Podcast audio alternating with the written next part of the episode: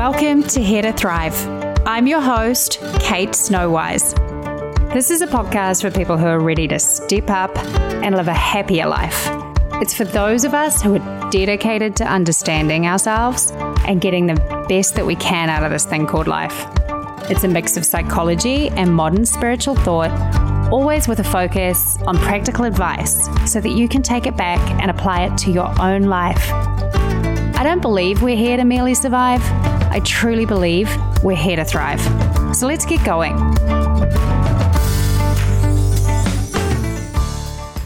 Welcome to podcast eight. Today I want to talk to you about procrastination. It's something that I've written about in blog posts over the last year, but it consistently comes up again and again. And it's been coming up with some of my coaching clients recently. And it's also something I get questions about in my Facebook group. And it helps me recognize that this is something that we all struggle with, that so many of us are putting off the things that we know we want to get done, but just struggling to find the motivation to do it. And so I want to address that today and just talk through a few things that if you've read some of my blogs, you will have heard some of these ideas before, but I just really wanted to move the conversation onto the podcast space so that we could really, I could really delve a little deeper with you and discuss what this looks like in real life. So why is procrastination a problem? And we all know why deep in our hearts. And what I hear from my coaching clients and what I know from my own life is that it causes us a boatload of stress. When we're putting off the stuff we know we need to get done, it weighs on our minds and it is heavy to carry, knowing that we've got this to do and that to do and that thing that we've been thinking about that we still haven't got around to, that isn't going away. That causes us stress. It's like putting a whole heap of extra weight in our backpack and carrying it around when we don't need to. And that's one of the reasons why I want to have this conversation, is because if we can be honest about our propensity to procrastinate, that's when we can do something about it. I also want to talk about the different types of procrastination. There's the The putting off and starting the big goals like exercising and changing our diet and the stuff that feels really overwhelming to start with. And then there's just the little niggly tasks that we just don't get around to. And that's the stuff like paying the bills, ringing the accountant, you know, just those annoying little jobs that if we don't actually attend to can come back and bite us on the butt big time. And they can both be issues in different ways. So I want to talk first a little bit about the big life changes that we, we put off, or the big tasks that we don't get started with. And one of the hugest issues around that is that we kind of leap in wanting to make these changes, and then we never really commit, and we're not sure why we don't really commit. And I think the problem is that most of us forget to really dive deep into why we want something before we go for it, or before we decide that that's something that we need to do. And there's this big, huge difference in our commitment when we're coming from a place of should rather than want to. And I just want to drill that point home again for a second. And ask you, are you procrastinating because you feel like you should do something rather than you really deep down want to do it? Because the problem is that if we're coming from a place of should, I should lose weight, I should take my friend's daughter out shopping, I should change my diet, I should exercise more. If we're coming from a place of should, our commitment is always going to be shaky. And so then there's the other option, which is coming from a place of want to. and that want to. I want to eat differently. I want to go to the movies with my friends. I want to exercise more. I mean, you can already, I'm sure, feel a difference in just the language around those two. And the problem is that most of us are having that conversation in our heads unconsciously and never being really explicit about whether we're coming from a place of, I should change my diet, as opposed to, I want to. I really want to. And that is a vital part of your commitment to the bigger goals in life. And I always drill down with my clients when we're talking about procrastinating on big things and encourage them to go for why they want something. So if you want to change your diet, why do you want to change your diet? If you want to exercise more, why do you want to exercise more? And really drill deep into what the driving force deep down inside them is, because the commitment to do something has to be driven by a level of passion or energy. And the more excited or committed or driven you are to do something, the more likely you're going to do it and not put it off or procrastinate. And a big part of that is having a super solid understanding of your why. The best thing about a why, or really being clear about your why, is that that is the thing that you can hold on to when you're struggling for the commitment, or when you're starting to procrastinate. You can come back to your why for the extra nudge that you may need to keep going. So for example, meditation. If you were to start a meditation practice, what is your out, what is your goal? Why do you want to start a meditation practice? Are you doing it because someone told you you should? Are you doing it because you believe that's the way towards happiness?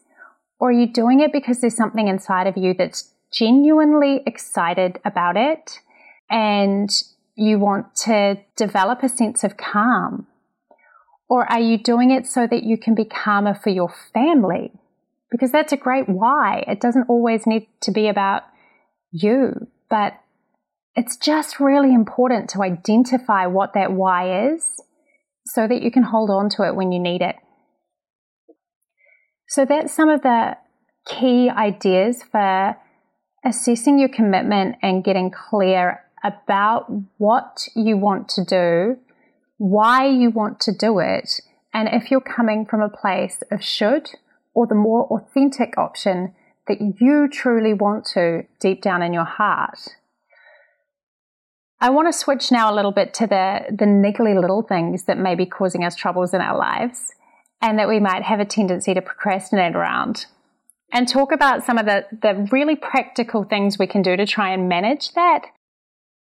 So one of the first things I want to discuss is I often speak to people who are procrastinating because they don't know where to start, or they feel like they've got so much going on up in their heads that they're not sure what the first move is.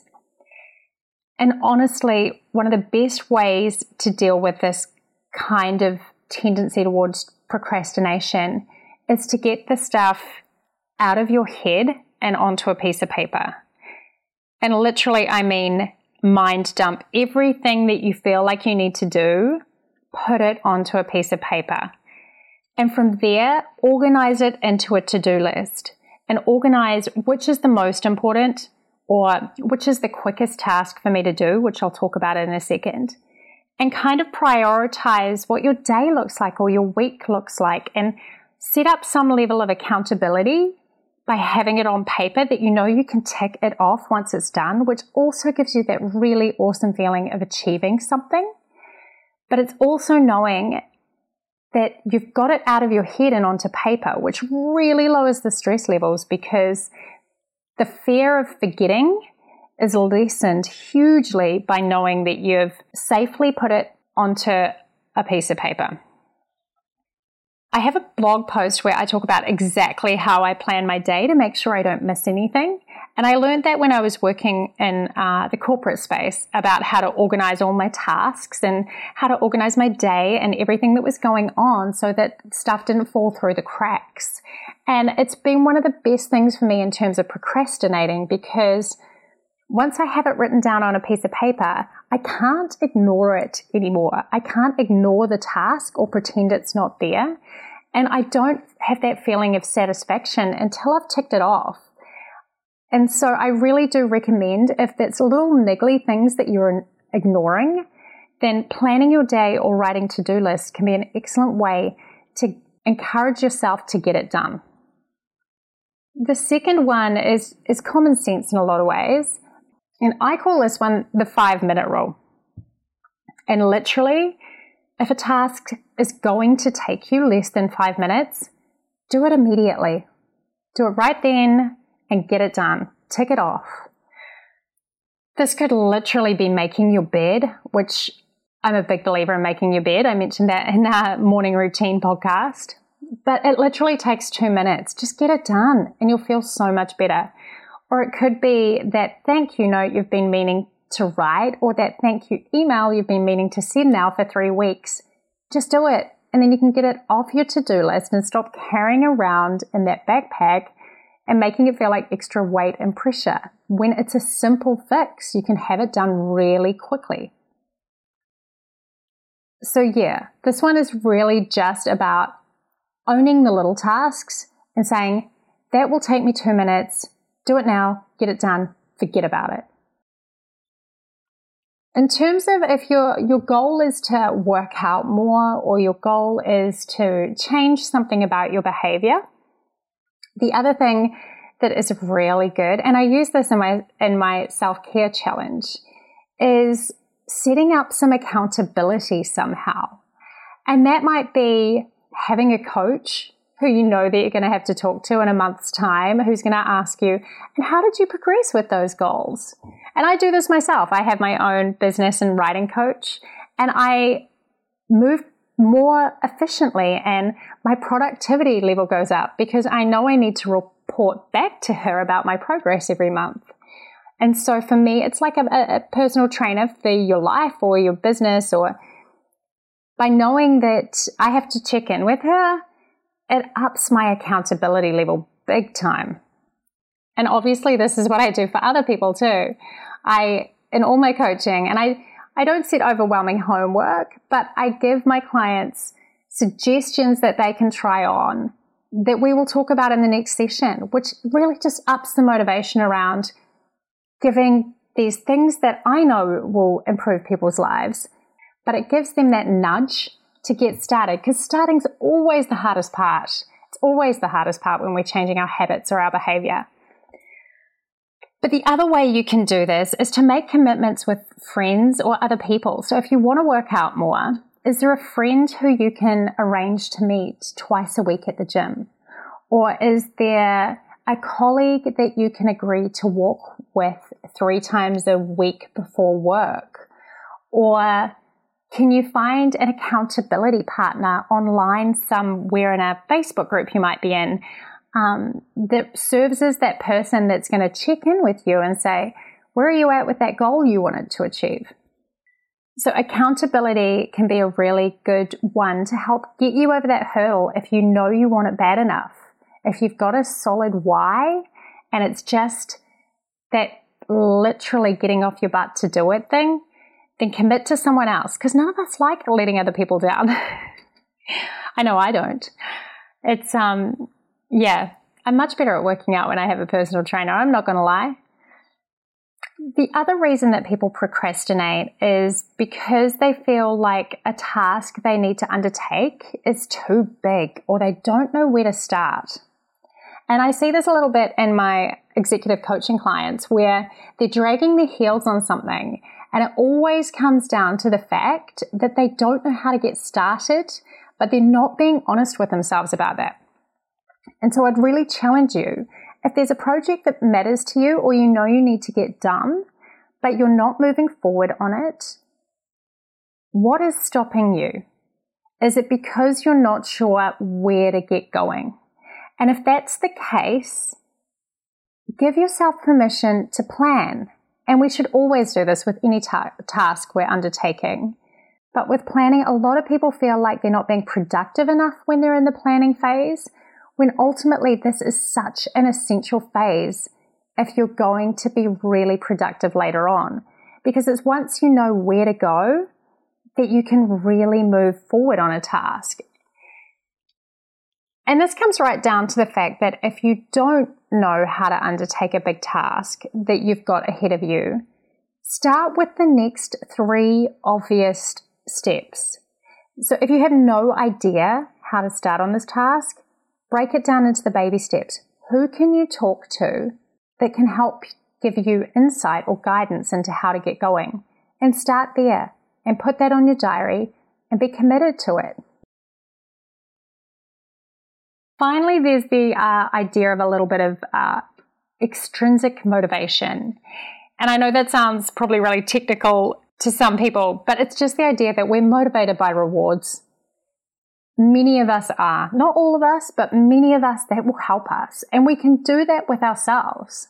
We can say, once I do this really icky task that I don't want to do and I'm avoiding, I'm going to go and buy that dress that I want, or I'm going to reward myself with a hot bath, or I'm going to take a nap this afternoon after I've done the stuff that I don't want to do this morning. Whatever it might be, if you build in like a once you do this, then I can do that scenario, uh, it can help you get that little extra nudge when you can sort of have the carrot at the other end that's inspiring or motivating you to get going. So in summary, there's many reasons why we procrastinate. And I hope this podcast has given you some ideas or empowered you just a little bit more to get going. And in summary, the key points I mentioned was about how crucial it is to really understand and be committed to your why. Why do you want this? What is it that is driving you? How passionate are you? Because if you're not sufficiently passionate, you might be better just to let the goal go. And that comes down and leads in nicely to the, are you doing it because you should, or are you doing it because you want to? Because should is always going to lead to flimsy commitment. So go after the things or focus on the things that you're doing because you really, really want to, not because you feel like you should. I then talked a little bit about some more practical ways to move through commitment in your everyday life or procrastination in your everyday life. And I'm going to put up a blog post which I reference a lot of these in, and you can find the link by going to my website www.thrive.how forward slash podcast eight. Word podcast number eight. But the simple things. If your mind is feeling jumbled, get it out on paper, write a to-do list, tick off things once you've done it, and that feels like achievement, and that helps me no end with getting rid of those little tasks off my list. It also means I can't forget them. Then there's the five-minute rule. Be honest, if it's going to take two minutes, just do it, because the extra pressure it causes by holding it on your, like I said, like baggage that you're carrying around all day thinking, I should do this, I should do this, I should do this.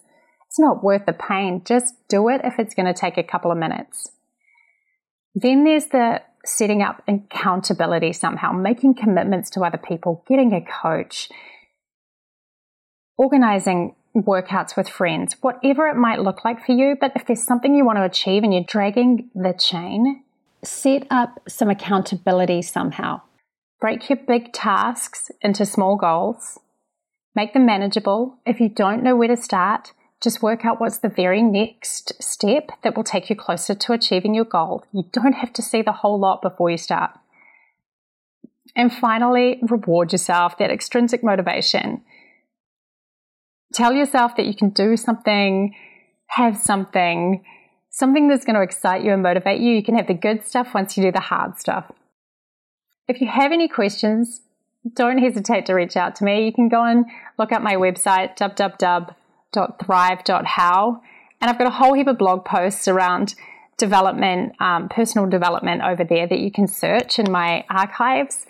but you'll also find my contact details if you'd like to talk to me further. And if you found this podcast useful, I'd love if you could leave me a review. iTunes loves that. And the podcast is still relatively new, so it helps me get the word out there. I'll be back next week with an interview with Emma Milden, which I'm so excited about.